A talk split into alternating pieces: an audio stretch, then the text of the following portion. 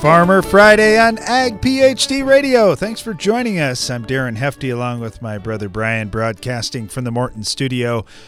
Our phone lines will be open all day long, well, hour long, I should say, at 844 44 Ag PhD. And you can always email us. Our, our email box will be open 24 7, 365 at radio at agphd. All right, well, let- let's get to that right away. We've got so many questions from the Ag PhD mailbag. Let's hit it right now. It's the mailbag. All right, Brian. Uh, this should be interesting. Yeah, there's a wide range of questions today. Uh, so let's start with this one. Yeah, I had a lot I couldn't get to here in the last three days, so I got a bunch of them queued up for you there, too. Go ahead. All right. Uh, did we we did talk about the Clearfield sunflower one yesterday, I believe. We got Did to we? that one. I thought didn't. I thought for sure we did. Uh, can you use Treflan or Sonalan with the Spartan, and can you till it in? Those kinds of things. Yeah. We had that question Yep, yesterday, yep, right? yep, yep. Okay. I, So Every- yes, you can. once in a while we Yes, you can till it in. All right. So how about this one? Uh, today there's a question about moles versus moles on the show. And Voles versus moles. Yes, we were talking about voles the other day. Go moles ahead. versus voles. This is from Dave.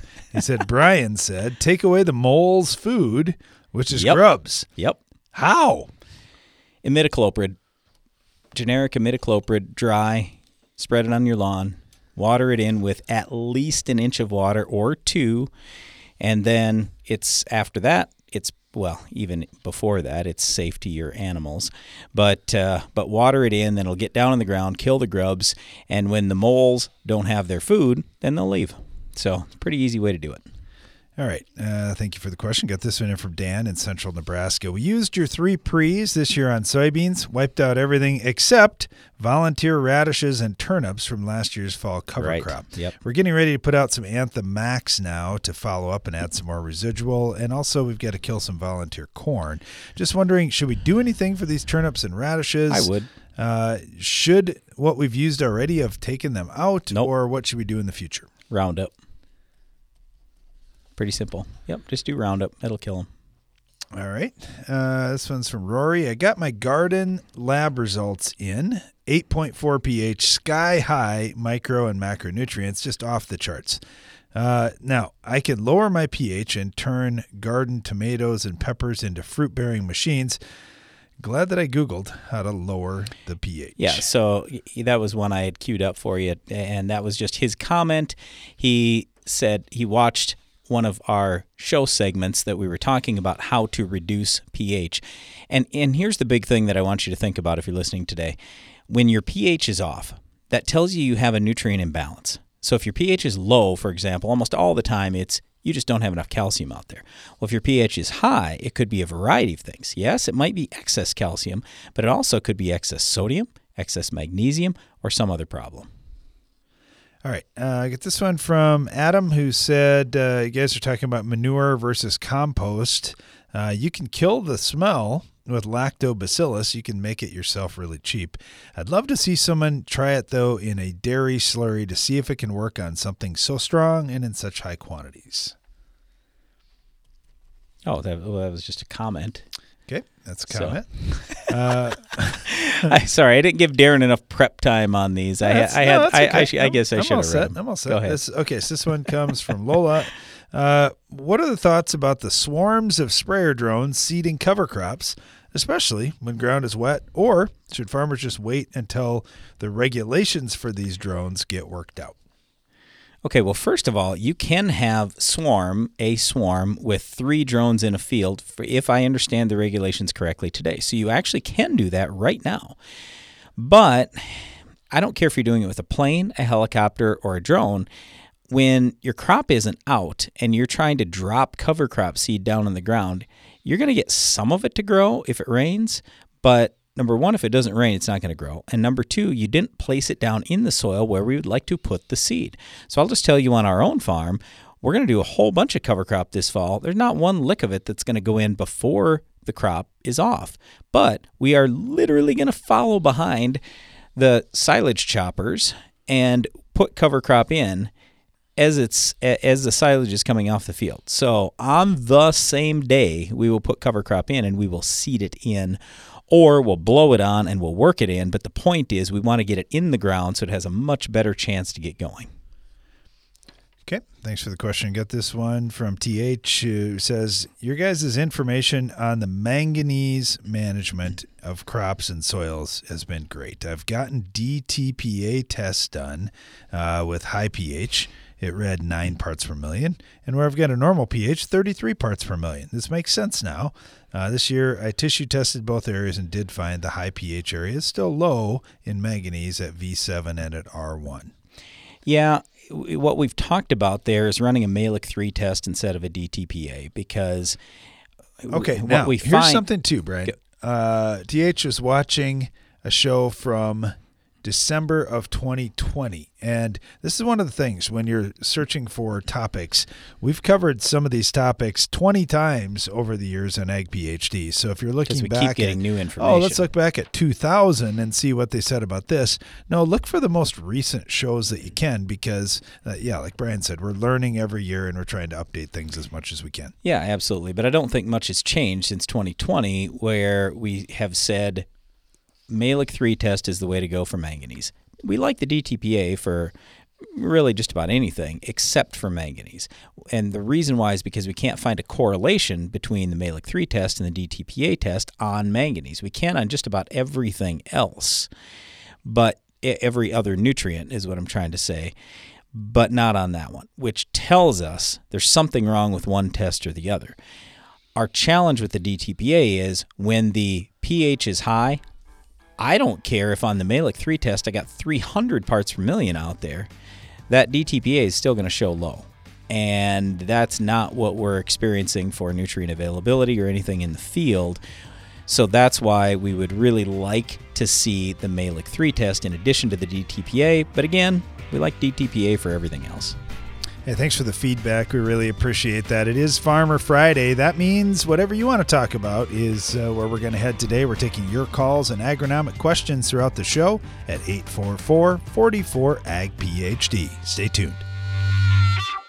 Boost your productivity and profitability with Soil Warrior from Environmental Tillage Systems. Improve fertilizer efficiency and your yield potential in just one strip till pass. Now that's ROI. Contact us today at soilwarrior.com. Get maximum spray drift control with Pentair Hypro Ultra Low Drift Max nozzles, the ideal nozzle for dicamba and 2,4-D applications, providing up to 95% drift reduction. Ensure you get the best coverage on hard-to-hit targets. Learn more at pentair.com/hypro. It's planting season. Race against the clock season. Mistakes can't happen season. And no one helps you face it all like John Deere. Putting technology in your hands that gets you in and out of the field faster, that makes your spacing and depth more accurate, and that gives you the confidence that this season will be your best season. See what you have to gain at johndeere.com slash gain ground.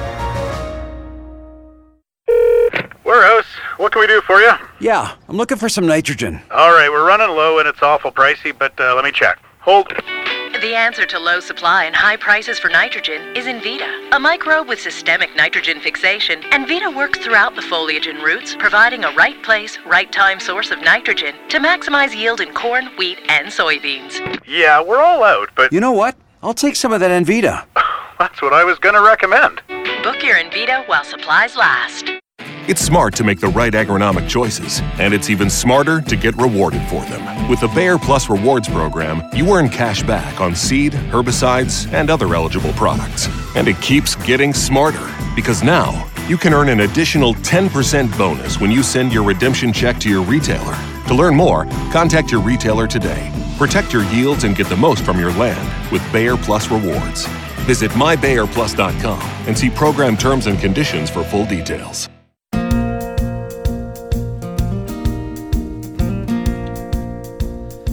Farmer Friday on Ag PhD Radio. And we are taking your calls and questions here at the Morton Studio at 844 44 Ag PhD.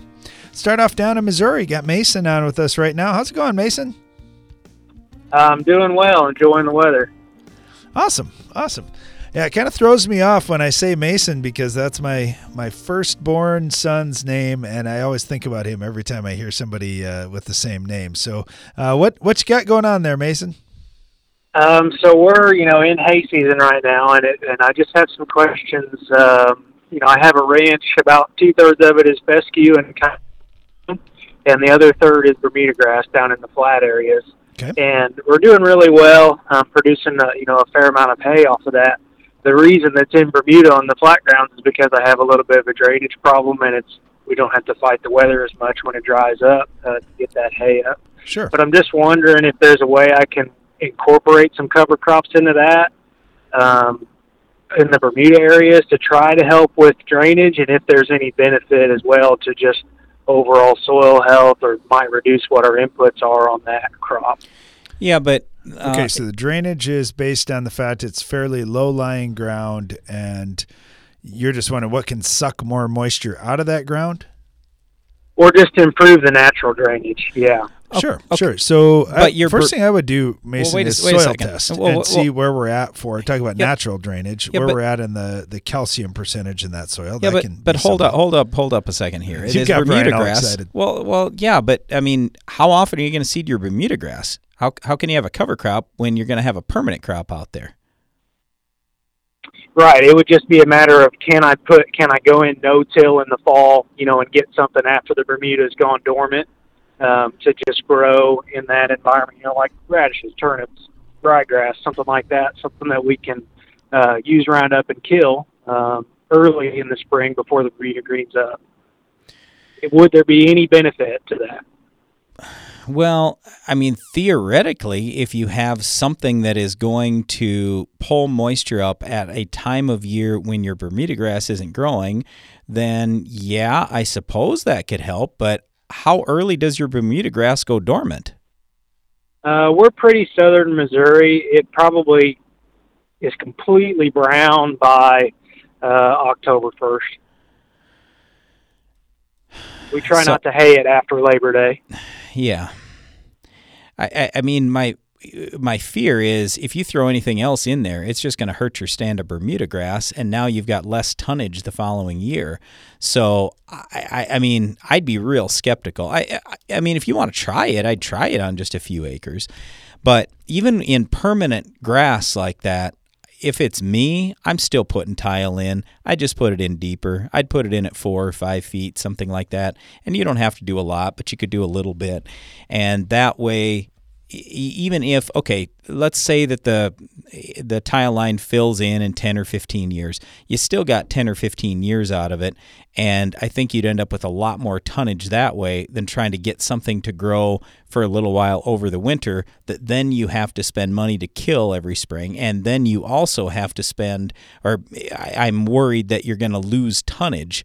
So I I, I, I don't know. I, I'd be I'd be really concerned about that. But like I say, if you want to try just a little bit, try just a little bit. And same thing with the tile. Put one tile line in somewhere and just see what you get for response out of that. And then you've got the two things to compare on your own farm, and then you'll really know. Yes, sir. Thank you very much. You bet. Yeah. Good luck to Yeah, you down thanks, there. Mason. Said uh, also in Missouri, we've got Robert on with us right now. How you doing, Robert? Doing fine. So what's happening on your farm? Well, we just finished uh, spotting in a few wet spots that we had to go around on, on our full season beans, and uh, hopefully Monday wheat harvest starts. There you go. Yeah, I saw some wheat harvest pictures online today, and that really got me fired up. What what kind of wheat crop have you got? From what I've heard, the the wheat crop just nationally, the crop conditions are not very good according to the USDA. But how about in your area? Well, in our area, just to drive by and look at it, looks like we've got a normal crop. And uh, although I ought to preface that by saying we don't know what normal is anymore. Fair point. but I mean, wheat wheat is can be so fickle. It's the scale tickets and the yield monitor tells you what you got. Yeah, it's it's uh, not the easiest one to predict. That's for sure, no doubt about that. Okay, well, what happens after that wheat? Then do you go back in with soybeans on those acres? Yes, we will double crop soybeans on on all those acres. All right. One of the things that surprises uh, my neighbors up north here when we talk about double cropping is is what maturity group that you can still plant in Missouri and it'll be just fine. What maturity group will it be, Robert, that you're going in with on the double crop? Most of ours are uh, mid to late Group Four, but I mean, in previous years, we've gotten away with as high as a five three to five five, and and, and still made a, a good Wow. And and up here, you know, we're still trying to plant some acres and guys are shifting down into the group zeros and double zeros hoping that we'll make it mm-hmm. before frost. So, yeah, it must be must be nice. That's one of the the good things about having all the heat and and everything you, you get down in Missouri. Well, we have the heat and then we try to keep our wheat acres on the good well drained ground with the pivot irrigation system. So not the pivot not so much for the wheat, but the double crop beans, you know, you don't want them to ever have a bad day. Oh, hey, that's a great idea. Yeah, if you've got irrigation, that sure helps to make sure you you take off right away. How about the weed control on the double crop beans? Are there any big challenges that you run into or by planting them later have you missed the first couple flushes of water hemp? Or or Palmer? Yeah, we we uh our, our weed control on our later beans are, are pretty good now. Now we we go past our uh, dicamba spray date, but we'll, we'll still come down with a couple good uh, overlapping residual pre's, and then uh, usually the program after that is a shot of Liberty, little warrant with it for a little additional residual, and we get along pretty well. Yeah, that's that's awesome. How how does the corn look? I was just through the far western part of Missouri yesterday, and the corn there is much larger than back home. I was kind of excited about that. How about on your farm? Our our corn we uh, we planted our first corn three weeks later than normal. We we try to start around the 25th of March. We started this year on the 20th of April, and uh, it's you know, it's about waist high now. It, it's usually shoulder high by now, but we're going to get some intense heat next week, and with the moisture we can put through the pivots, it'll it'll catch up with where it's supposed to be. Yeah, no kidding. That is going to grow really, really fast. And at that timing, a lot of folks start talking about fungicides and diseases. Are are you worried about any certain diseases this year? Is there talk about tar spot down in your area, or uh, have you got other diseases that you're more worried about? We we've never had an outbreak of tar spot here that I'm aware of. What we usually get around tassel time that we have to watch for is if if we're getting a good strong southern wind current, we can get some southern rust, and and we we try to stay on top of that with fungicide. Sure, sure.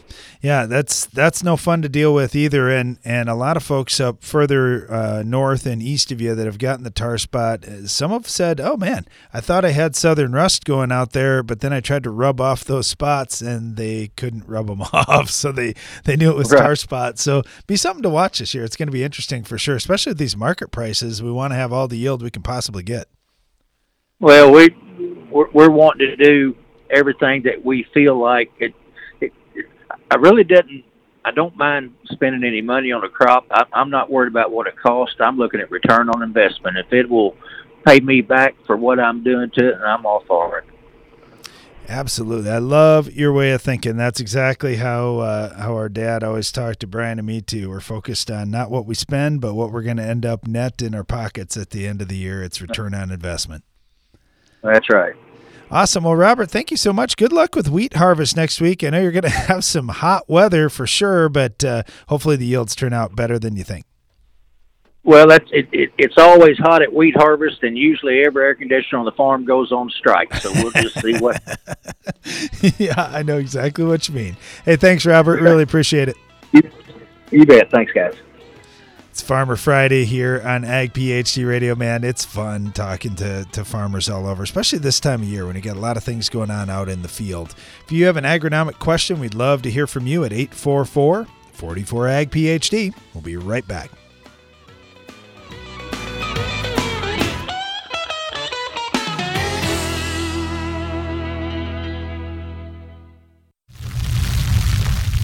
Take a second and listen.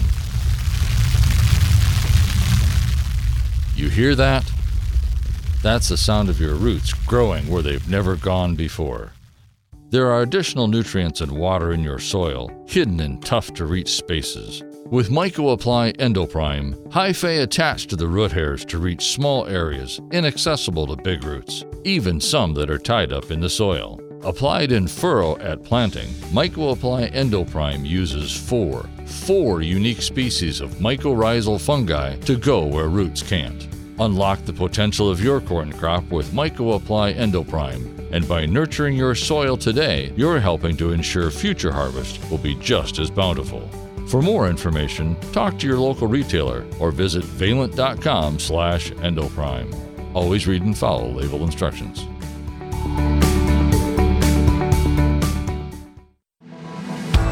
Come to the Ag PhD Scouting and Scholarships event this summer. Here at Ag PhD, we're always looking for ways to support and encourage folks entering the ag industry. That's why we're devoting a full day, Saturday, June 25th, to the free Ag PhD Scouting and Scholarships event. Though this day is geared towards high school and college students as well as young farmers, anyone with a desire to learn more about agronomy is more than welcome.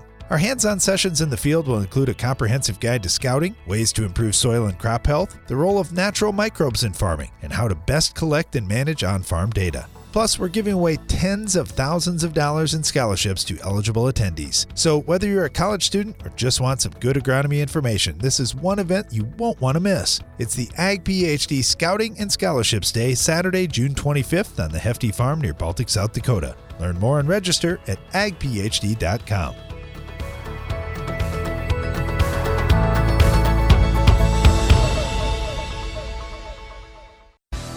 maximum application flexibility, maximum yields at harvest, whether or not. Relentless is the kind of control you'll always get with Anthem Max herbicide from FMC. Low use rate Anthem Max herbicide protects corn and soybean crops from the toughest broadleaf weeds and grasses, including water hemp, palmer pigweed, foxtails, crabgrass, and more. Dual modes of action and lasting overlapping residuals also help you minimize resistance in your fields. Its easy to tank mix formulation and wide application window make Anthem Max herbicide the crop protection choice that's ready when you are. Rain or shine. Whether or not, relentless. That's Anthem Max herbicide from FMC. Visit your FMC retailer or ag.fmc.com to learn more. Always read and follow all label directions.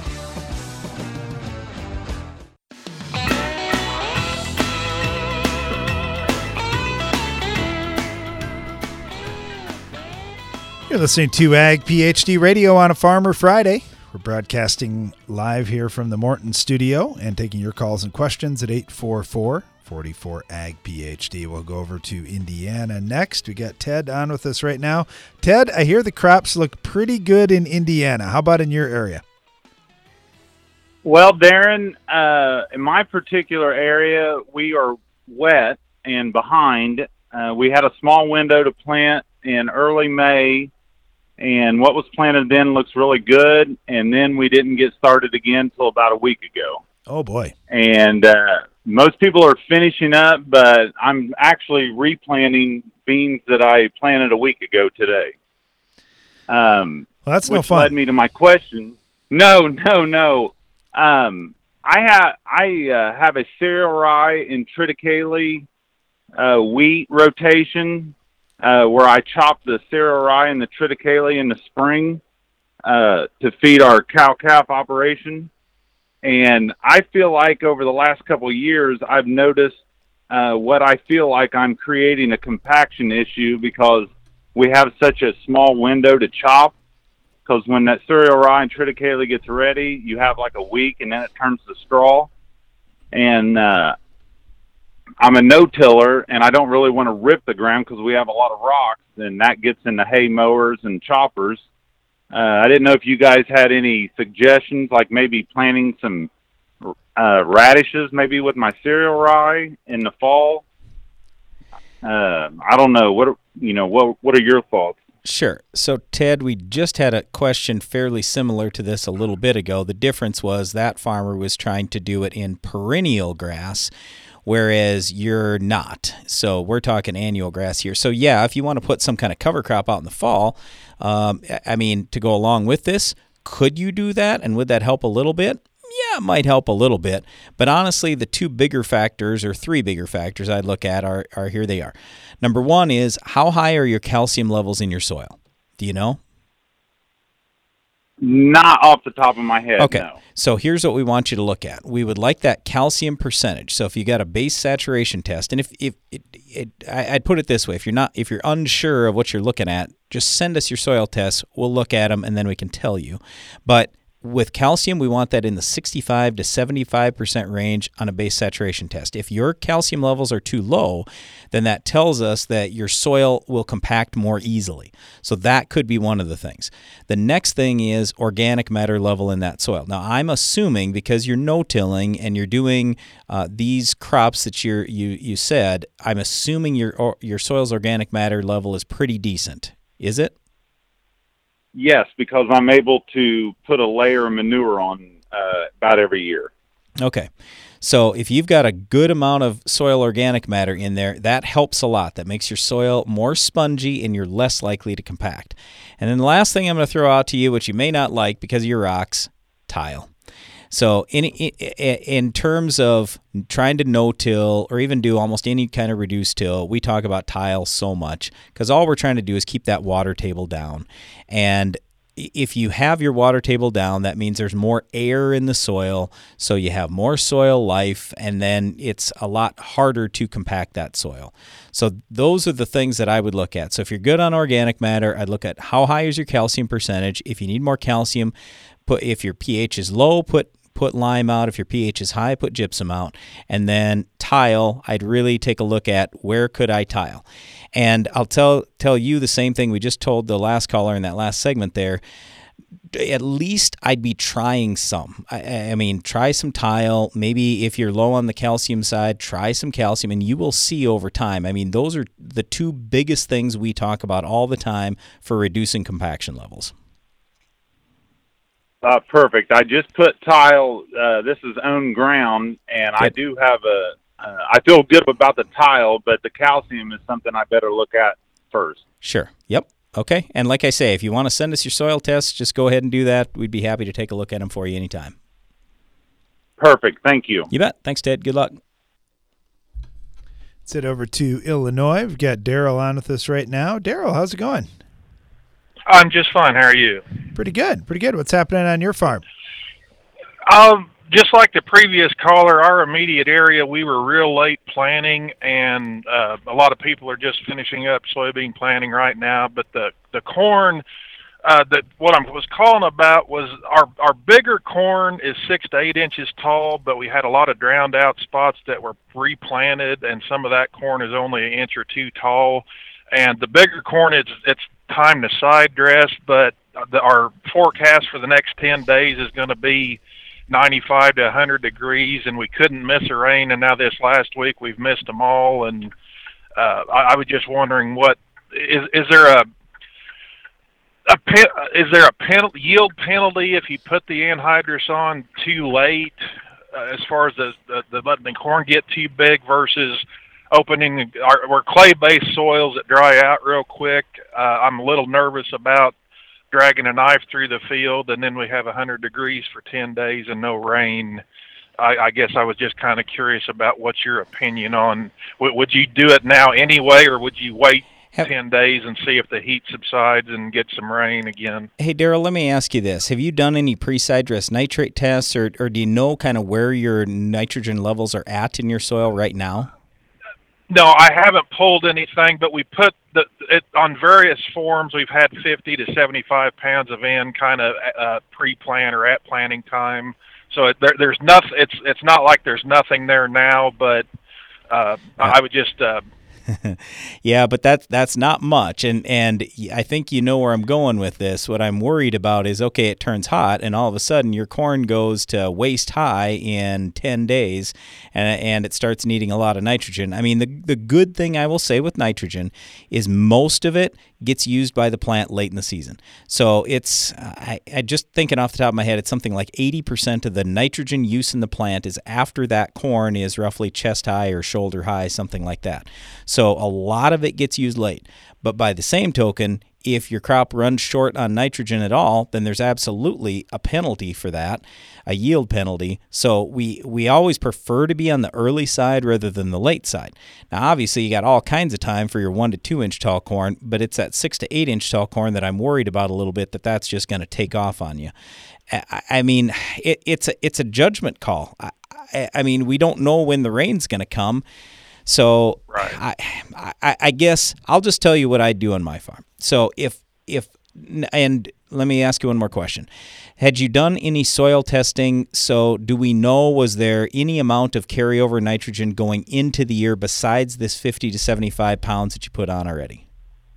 The, the soil test that my son pulled, he he didn't pull nitrate test at the time, so no. Okay. As, as far there's been no nitrate test of any kind pulled. What what what crop? Recently. What crop last year was it? Beans last year or corn? Soybeans, yes. Okay, Soy, beans. corn and soybean rotation. Okay, so at least you don't have a whole bunch of tie up going on. All right, so I mean, honestly, if it's me, I I'm I would probably do it. I, I'd probably put that nitrogen on sooner rather than later.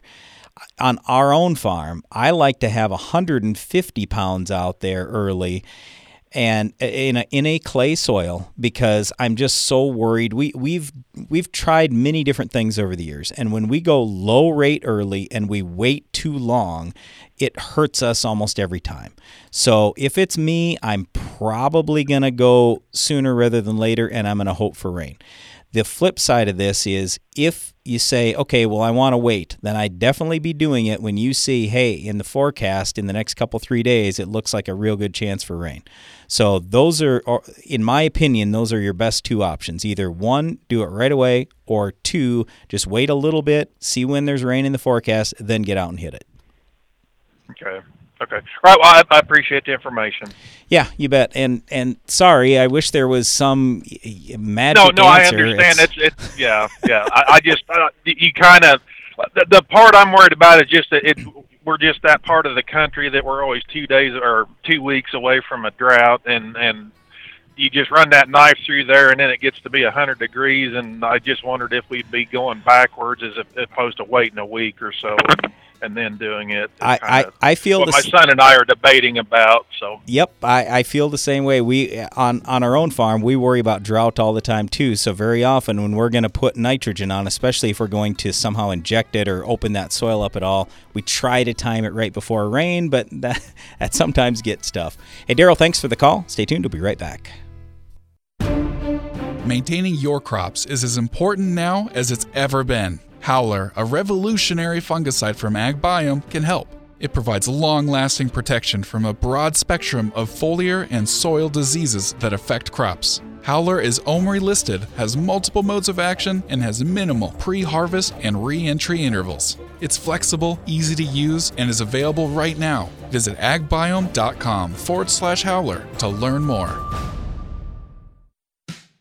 Growing up on the farm, I woke up as early as mom and dad.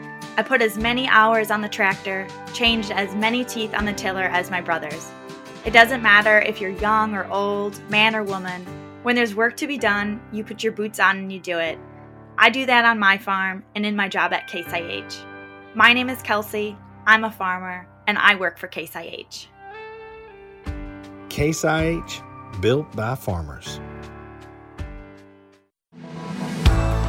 Be sure to attend the 2022 Ag PhD Field Day. I'm Darren Hefty. The Ag PhD Field Day isn't until the last Thursday in July, but we invite you to mark your calendars today for our biggest event ever. Each summer on the last Thursday in July, we invite you to attend the Ag PhD Field Day. The reason we invite farmers from across the country and around the world to our farm each summer is to say thank you.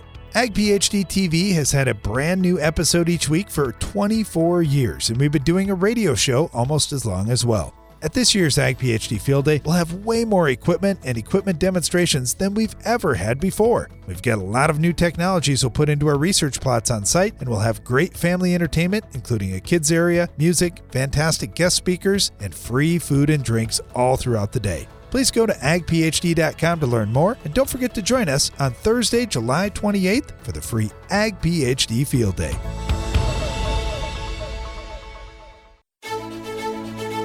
What's new from Nufarm? Leopard herbicide brings you exceptional planting flexibility for soybeans, field corn, and cotton. Leopard provides your spray plans with a fall or early spring option to boost resistance management. And did we mention it's a highly compatible tank mix partner due to its ultra low use rate? Ask your dealer for Leopard herbicide. Available for fall. It takes balance to be successful in farming because what you get out of it depends on what you put in. And Corteva Agriscience gets that. Introducing Utrisha N Nutrient Efficiency Optimizer, a biological product that naturally captures nitrogen from the air. It's a sustainable way to add balance to your traditional nitrogen methods and maximize your yield potential. Embrace a balanced approach to nitrogen management this season by visiting Corteva.us.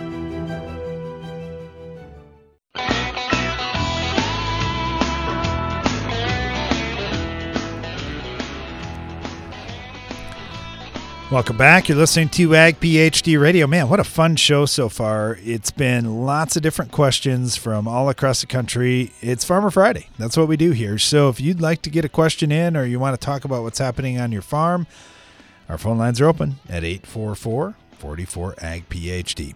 Let's head down to Oklahoma. We got Jerry on us. Jerry on with a question on gibberellic acid. Jerry, how you doing?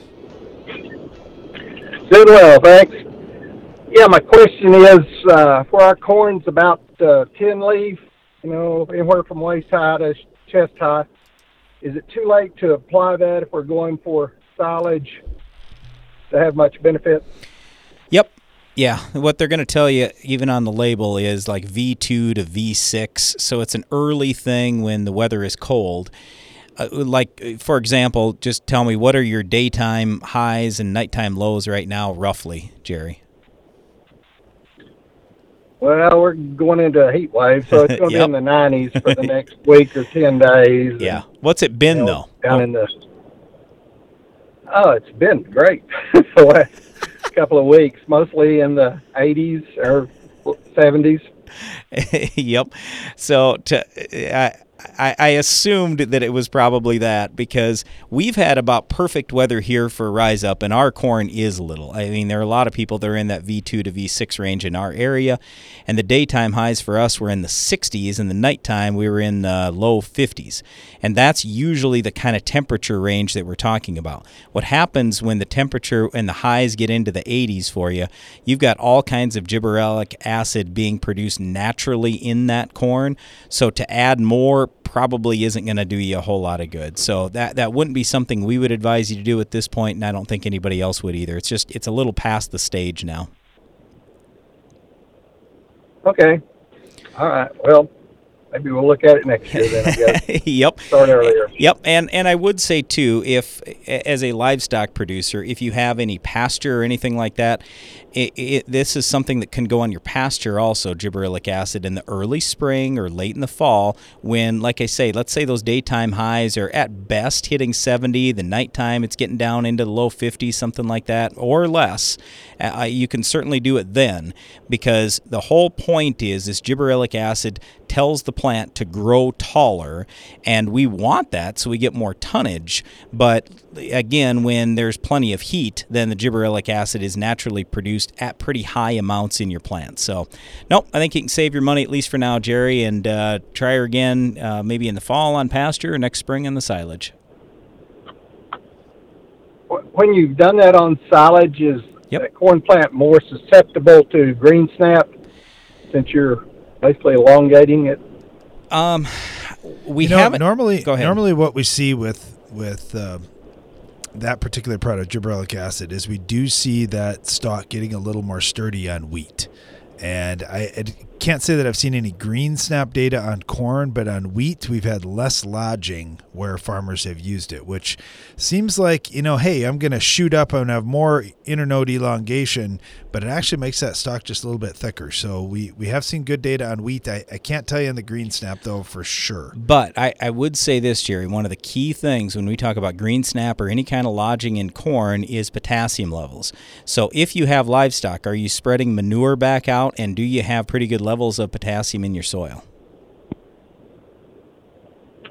Well, we do spread the manure, yes, but we don't have all that much enough to cover all of our corn ground. But yeah, we potassium level, levels are pretty good for us. Sure. Yep. So that's the big key. We, are always talking to people about this at least 4% base saturation potassium, if not 6 plus. And so I, I, I'm, I'm not that worried about it. I know we've used it on all our silage corn. We got probably oh, better than 2,000 acres this year of silage corn. We put RyzUp on every bit of it. Now, initially, I'll tell you something too the plants may turn a little more yellow, and so you think, oh, something's wrong, or I'm short on nitrogen. No, it's neither. That's just there. There's so much uh, gibberellic acid then in that plant. It's forcing growth. The plant's gonna look a little bit discolored, but it comes right out of it. It's fine. We've done this many times over the years. That plant can absolutely get taller. So a lot of times we've seen an extra foot of growth on that corn when we time the gibberellic acid application right in the spring.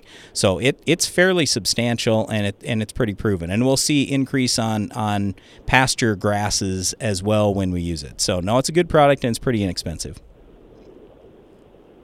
All right, thank you. You bet. Appreciate it. Yep. Thanks for the call. Set up to Ontario, Canada. We've got Jim on requesting more sunshine and warm temperatures. Jim, so are we. That would be perfect right here.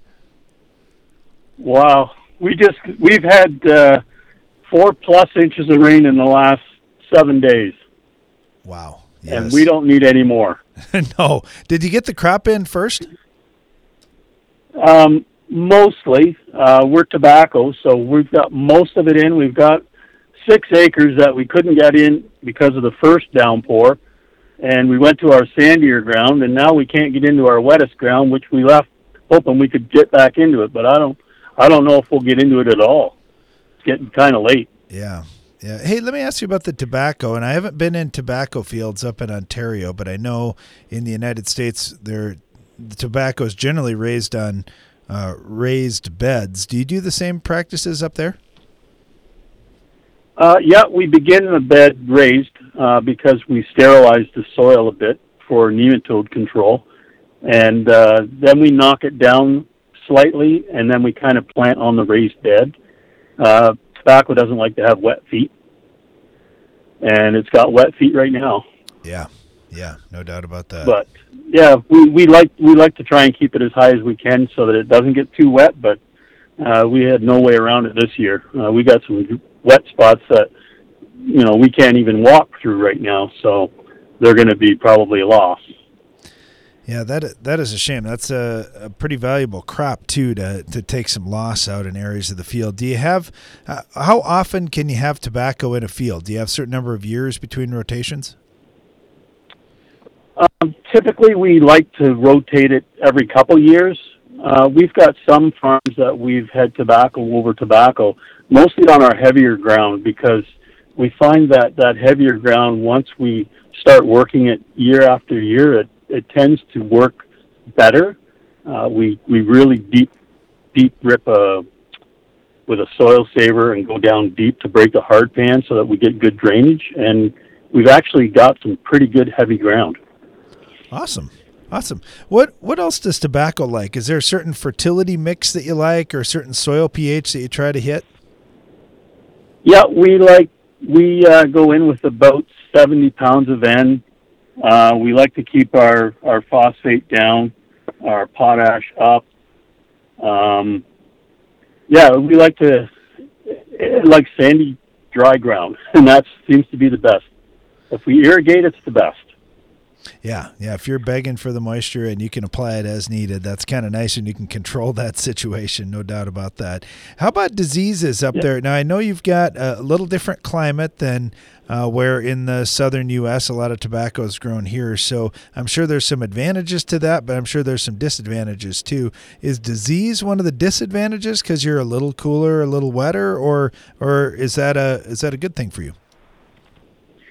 Uh, have had in the past uh, some mold issues come up from the south. Actually, uh, they carry in on on some trade winds, they call it, uh, blue mold, and that was back in the 90s. Was really devastating. Um, but right now, because we have such a short day crop, uh, we're done by the middle of September. So our plants are in the ground for a short time. So the uh, the disease pressure is minimal and mostly our our pressure is from insects.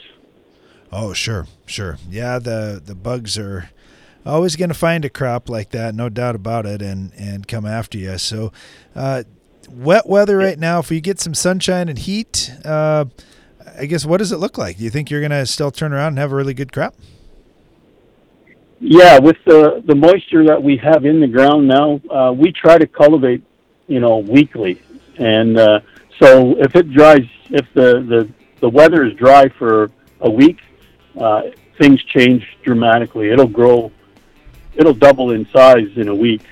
So by this time next week, we could be looking at some knee-high tobacco. Well, we've got some heat That headed your way, Jim. If we can get the sunshine as well, uh, I think we might have this. Hey, Jim, good talking to you. Really appreciate learning a little more about tobacco and what's happening on your farm. Stay tuned. We'll be right back. With superior materials, craftsmanship, and best in class warranty, a Morton machine storage or workshop is built to stand the test of time. To learn how we can help you expand your farm operation, visit MortonBuildings.com. Get an extra semi load out of your grain bin. The end zone from Farm Shop MFG can increase your stored beans moisture from 10 to 13%. On a 20,000 bushel bin, that's a free extra semi load. Visit farmshopmfg.com for more. At Corteva Agriscience, we want to keep farms healthy and productive today and tomorrow. That's why we're investing in a robust pipeline of naturally derived biologicals. Meet Utrisha N Nutrient Efficiency Optimizer. It's a sustainable nitrogen fixation product that facilitates crop growth and optimizes yield potential. With the fluctuation in fertilizer prices, Utrisha N is a reliable solution. It can be used alongside your traditional nitrogen program to enhance your ROI this year. For more information, visit corteva.us. Come to the Ag PhD Scouting and Scholarships event this summer. Here at Ag PhD, we're always looking for ways to support and encourage folks entering the ag industry. That's why we're devoting a full day, Saturday, June 25th, to the free Ag PhD Scouting and Scholarships event. Though this day is geared towards high school and college students as well as young farmers, anyone with a desire to learn more about agronomy is more than welcome. Our hands on sessions in the field will include a comprehensive guide to scouting, ways to improve soil and crop health, the role of natural microbes in farming, and how to best collect and manage on farm data. Plus, we're giving away tens of thousands of dollars in scholarships to eligible attendees. So, whether you're a college student or just want some good agronomy information, this is one event you won't want to miss. It's the Ag PhD Scouting and Scholarships Day, Saturday, June 25th on the Hefty Farm near Baltic, South Dakota. Learn more and register at agphd.com.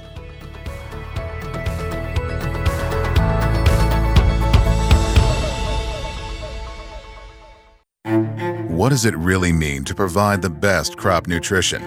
With AgroLiquid, it means getting a one of a kind approach, one that caters to your specific agronomic needs. You're getting experts who will work with you to create a program unique to your operation, all while accounting for the quality of your soil and the products you're already using.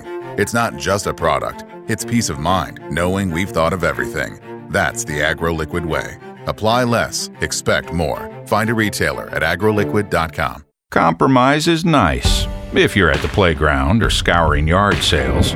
But farmers know better that middle grounds have no winner. That's why there's Revytek fungicide, fast acting and long lasting, preventative and curative, disease control and stress reduction. So leave the settling to little Tommy at the seesaw, an old bargain bill, and take your full prize in yields with Revytek fungicide for uncompromised performance. Always read and follow label directions.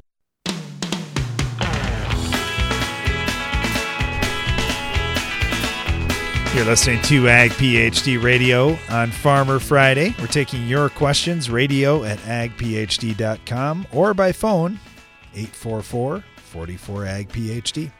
Got this one from Chip out in Utah. He said, We've got a triticale silage corn rotation. If we don't spray out the triticale before harvesting, the trit will come back strong in the corn. How much damage does this do to our corn yield if we spray the triticale residual after it greens back up about 10 days after planting and just as the corn's emerging.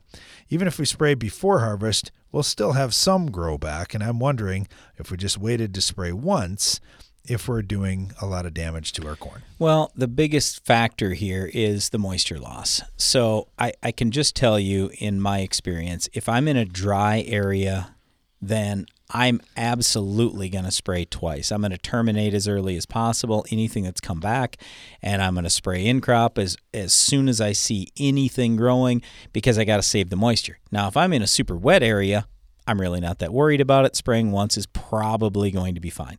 So it's really a moisture factor that I am most concerned about. But well, I realize triticale's crop for you as soon as that corn gets planted, it's now become a weed. And our advice is always eliminate weeds as quickly as you can because any weed growing any time usually hurts yield. All right, thanks for the question. Uh, get this one from Christian up in Manitoba, and he said, "Guys, uh, just following up here on NutriScan or any of these other uh, get your soil or plant tissue test results immediately out in the field tools. Uh, have you found any that worked? And if so, uh, do you believe the data? Is it good and accurate information?" We haven't researched it enough, so at this point, I can't really tell you yep, that's a great investment, or no, it's terrible. I, I mean, my dream, and I've I've told many companies this, I've told lots of people this over the years. My dream is I would like to be able to go through the field with my fertilizer applicator that would have about I don't know, six or eight different bins in it. So I could put on any type of fertilizer I needed and I could sense what that fertility level is in the soil and I could then at that moment drop down whatever I need to to get my soil balanced. So, is the equipment side possible? Yes. Other than that technology or scan side at this point, I don't know how good a NutriScan or any of those things are. We're working on testing some of that stuff, so hopefully we're we're going to know in the not too distant future. And eh, just like all technology, I mean, it's going to most likely continue to improve over time. So yeah, I'm excited about the future. All right, uh, get a question here from Alex down in West Central Missouri, and uh, he said, "My question here today revolves around getting beans planted as soon as possible. We got a majority of our acres in triticale that will chop for silage, hopefully soon, uh, and our current chemical program, which I understand may not be ideal. The more I listen to your radio programs, is we're using 2,4-D LV6." Then we've got a week that we have to wait before we can plant soybeans. We're planting XtendFlex beans. We've got XtendiMax sitting on the trailer. Would we be better just chopping the triticale, immediately planting the beans, uh, and the field is clean for a little bit after chopping, and then we can hopefully use the XtendiMax post emerge really quickly yep. in a timely manner, manner, or should we still run with the program we've been doing? Well, I, I would still want to get a pre out there, but would I go in immediately and seed? Yeah, I probably would. I'd chop it off and I'd come in the next day and I'd be seeding the beans. As long as my field was clean right then, even if it wasn't, I'd go in and seed the beans. And then I'd put my pre on like the very next day, and then I've got it done. Now, we're so concerned about weeds in soybeans, and especially when we get a lot of resistant weeds, that we want to make sure that pre gets on. So if you're worried about it, then I'd put the pre on and then seed right into it. Okay, so so my order would be, hey, I'll chop. Next day I'll spray. Next day I'll plant. But like I say, you could plant and then the next day you spray, but I, I just I want to make sure you get that pre on. There's no possible chance I'm ever going to recommend to you 2,4-D even a week in advance because sooner or later you're going to hurt your beans. So I mean, if assuming they're Xtend beans like you said, okay, if they were, um, well, if they were Enlist beans, it wouldn't hurt and I wouldn't worry about that 2,4-D. But here's the other thing. Please don't use LV6 anymore for all our listeners. Please use Freelexx or Enlist One. LV6 drifts all over the country, volatilizes all over the country, all over North America, all over the world. I mean, it's caused hundreds of millions of dollars in damage on crops and non crops. So let's quit using it just as farmers Uh, LV6. Just use the new stuff that doesn't volatilize. It's similar money. Anyway, okay, so I'm, I'm done with my well, rant and, there. And why would you do that when you're doing XtendFlex or extend max? Right. I just mean, use right. Just use dicamba. Yeah, use dicamba out there. That's that's the way to go. If use, you need use, a burn down. Yeah, use the yep. XtendiMax. Okay. Other thing that Alex said, he goes on a side note. I try to pay more and more attention to a lot of the details that you guys are talking about with chemical pre's and posts, and got thinking the other day, it'd be nice to have a handy chart to look at for all the options in corn and soybeans maybe categorized by groups. Maybe you guys already have that, or maybe I just need to sit down with a pen and paper more often when I'm listening. Okay, we do have the Ag PhD Field Guide app, so you can look at many different weeds and see what our recommendation would be. Yeah, and we've got the mode of action app too, where yep. where we look at what the different mode of modes of action are as well. So yeah, you're right. We do have some of those things. And then Alex, I'd say this too. Check out one of our meetings in the winter where we lay all these things out uh, and and give you a pretty handy book to take home and use throughout the growing season too, with a lot of different reference tools. Uh, but you can find a lot of information at agphd.com when you have time to. Yep, there are just a lot of variables, and so we don't want to put out information that gets you doing something that we wouldn't want you to do simply because we didn't know this other variable that you had out there. So that's why a lot of times here on the show, we're we're talking to somebody about their weed issue or whatever problem they have and you go, come on, guys, get to the answer eventually because we're busy asking questions. We want to find out some of those things. And so it, it just becomes that much more difficult to create some kind of chart when we have all those factors to talk through. Thanks for the questions and comments. Really appreciate that. I get this one in from Brian. He said, I'm planting spring wheat, 80 pounds per acre, into a recrop situation, usually putting on 65 pounds per acre of 1152.0. But the way prices are, I had to cut it in half, down to about 34 pounds per acre.